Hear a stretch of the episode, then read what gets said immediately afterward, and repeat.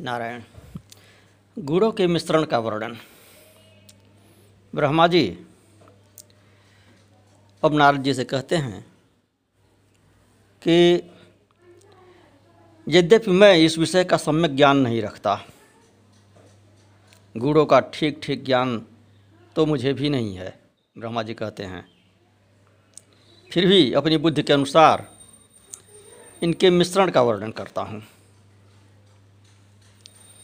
तो कहते हैं सत्वं तु केवलं नैव कुत्रापि परिलक्ष्यते मिश्री भावसु तेषां वै मिश्रत्वं प्रतिभाति वै।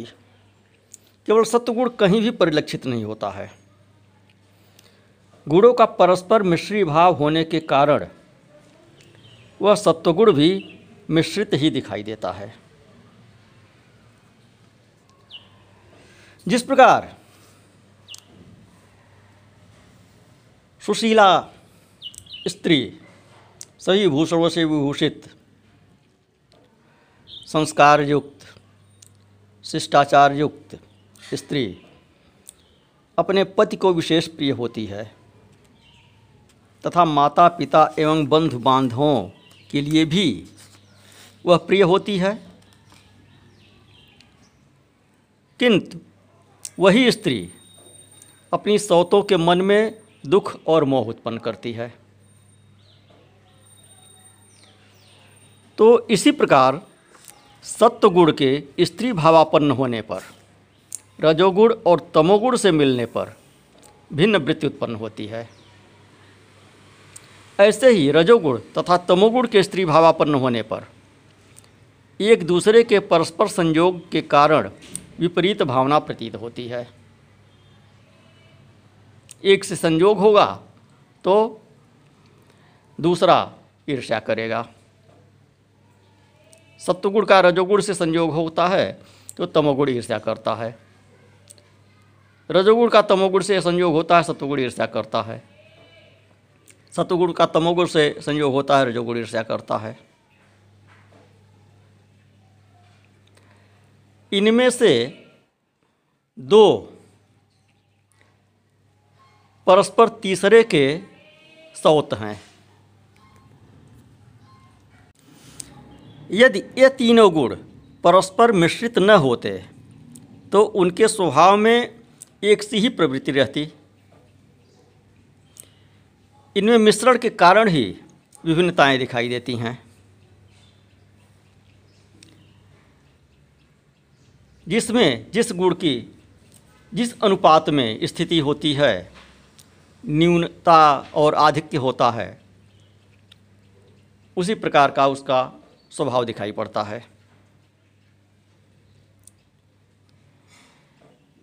कहते हैं जैसे कोई रूपवती स्त्री यौवन, लज्जा, माधुर्य, विनय से युक्त हो, धर्मशास्त्र के अनुकूल हो, सर्वथा पति के अनुकूल हो, पति के लिए वह प्रिय होती है, लेकिन वही अपनी सौतों के लिए कष्ट देने वाली होती है। इसी प्रकार विश्व की कोई भी वस्तु सबके लिए सर्वदा समान रूप से सुखकर नहीं हो सकती है। सौतों के लिए अर्थात मोह तथा दुख देने वाली होने पर भी कुछ लोगों के द्वारा वह सत्वगुणी कही जाती है, कुछ क्या अधिकांश लोगों के द्वारा। जो सुशीला है वह सत्वगुणी कही जाएगी और सत्वगुण के अनेक शुभ कार्य करने पर भी वह सौतों के लिए विपरीत भाव वाली होती है। सौत उसकी प्रशंसा कभी नहीं करती है। राजा की सेना में चोरों से पीड़ित सज्जनों के लिए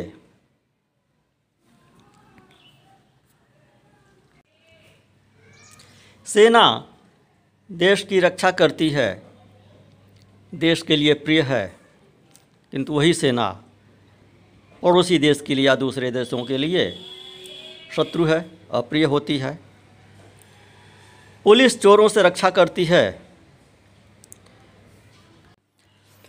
इसलिए सज्जनों के लिए वह प्रिय है, किंतु वही पुलिस चोरों को, डकैतों को, अपराधियों को कष्ट देने वाली होती है, उनके लिए अप्रिय है। तो इससे यह स्पष्ट होता है कि स्वाभाविक गुण भी विपरीत लक्षणों वाले दिख पड़ते हैं, किसी के लिए प्रिय होते हैं, किसी के लिए अप्रिय होते हैं। वही मेघ किसान के लिए लाभदायक होता है, प्रसन्नता प्रदान करता है, किंतु जिसके सिर पे छत न हो, जिसने अभी छाजन की व्यवस्था न किया हो, उसके लिए वह दुखदाई होते हैं। तो गुणों के लक्षणों को और स्पष्ट करते हैं आगे ब्रह्मा जी नारद जी से, कहते अब मैं उन गुणों के लक्षण पुनः बता रहा हूँ, सुनो। सत्वगुण सूक्ष्म, प्रकाशक, स्वच्छ, निर्मल एवं व्यापक होता है। जब मनुष्य के संपूर्ण अंग और नेत्र इत्यादि इंद्रियां हल्के हों, शरीर में हल्कापन महसूस हो, मन निर्मल हो, राजस एवं तामस विषयों को न ग्रहण करता हो, तब यह समझ लेना चाहिए कि शरीर में सत्वगुण प्रधान रूप से विद्यमान है।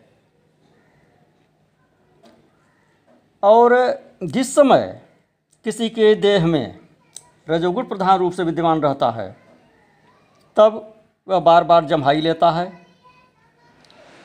तंद्रायुक्त होता है, अंगड़ाई लेता है, चंचलता भी रहती है। और जब मन में भांति भांति के द्वंद्व उपस्थित हो रहे हों, द्वेष भावना उत्पन्न हो रही हो, कलह की वृत्ति बन रही हो, चित्त में चंचलता हो, वाद विवाद में उलझने की प्रवृत्ति हो रही हो,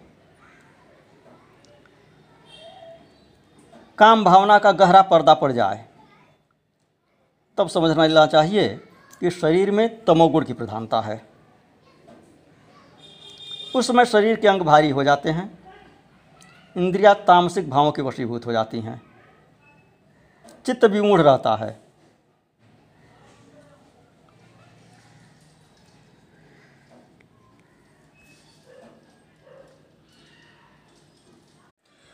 नारद जी ने पूछा कि आप गुणों को भिन्न भिन्न और परस्पर विरोधी लक्षण वाले बता रहे हैं, तो फिर एक स्थान में यह सम्मिलित होकर निरंतर कार्य कैसे करते हैं?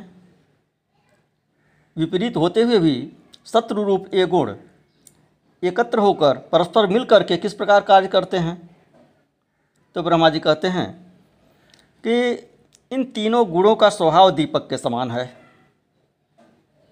जैसे दीपक में तेल, बत्ती और अग्निशिखा तीनों परस्पर विरोधी धर्म वाले हैं, किंतु तीनों के सहयोग से दीपक जलता है और अन्य वस्तुओं का दर्शन कराता है, वह प्रकाश करता है। यद्यपि आग से मिला हुआ तेल आग का विरोधी है और तेल बत्ती तथा अग्नि का विरोधी है, फिर भी वे एकत्र होकर वस्तुओं का दर्शन कराते हैं, वे प्रकाश उत्पन्न करते हैं।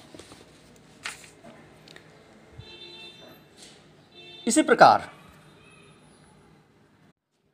सत्व रजतम तीनों गुण प्राणियों के शरीर में कार्य करते हैं।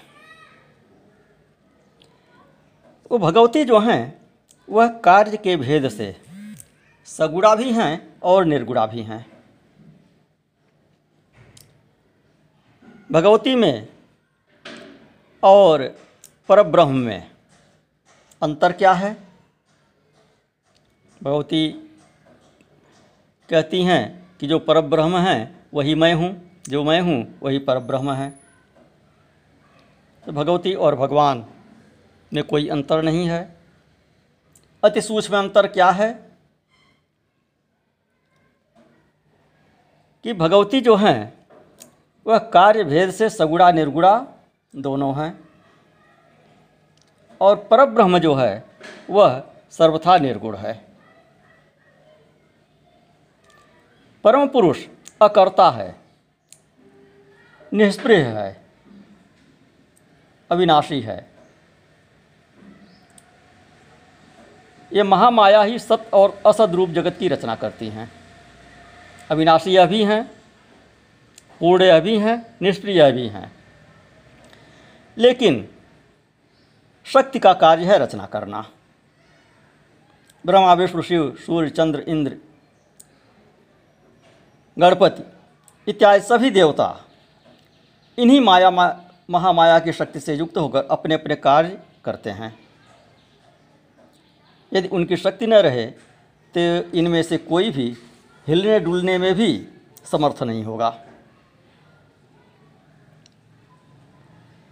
सभी जीवों को अधीश्वरी, समस्त कारणों की एकमात्र कारण, सभी मनोरथों को पूर्ण करने वाली शांत स्वरूपिणी वही भगवती हैं जो सर्वदा सेवनीय हैं।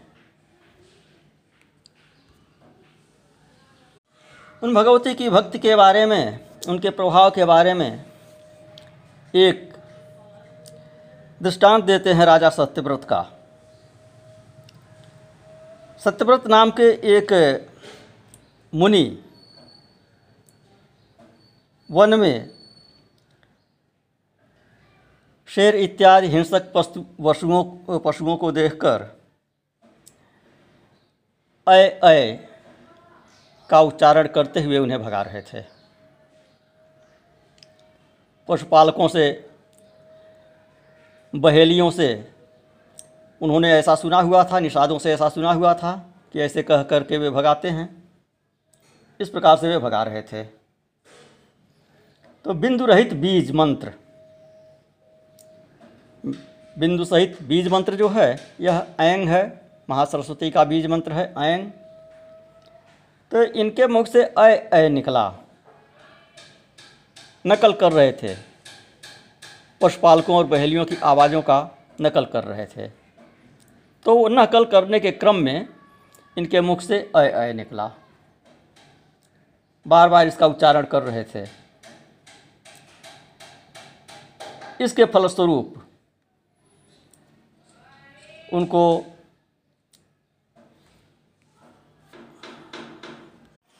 यह ज्ञात नहीं था कि ऐं महासरस्वती का बीज मंत्र है। अनजाने में भी वे ऐ कहते थे। एक बार एक व्याध आखेट कर रहा था, सुअर का पीछा कर रहा था, और सुअर उनके आश्रम के सामने से निकला। सुअर को आते हुए देखकर उन्होंने ऐ कहा। तो ऐ कहने से, अनजाने में ही ऐ कहने से भगवती की उन पर कृपा हो गई। सुअर से वह बहेलिया आया, उनसे पूछा, आपने देखा सुअर को? ये असमंजस में पड़े थे, तो निरामूढ़, कुछ भी नहीं जानते थे,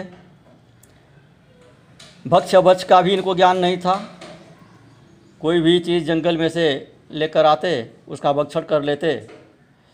न कोई मंत्र उन्हें ज्ञात था, न कोई पूजा उपासना साधना ज्ञात थी, लेकिन थे सत्यवादी, झूठ नहीं बोलते थे कभी।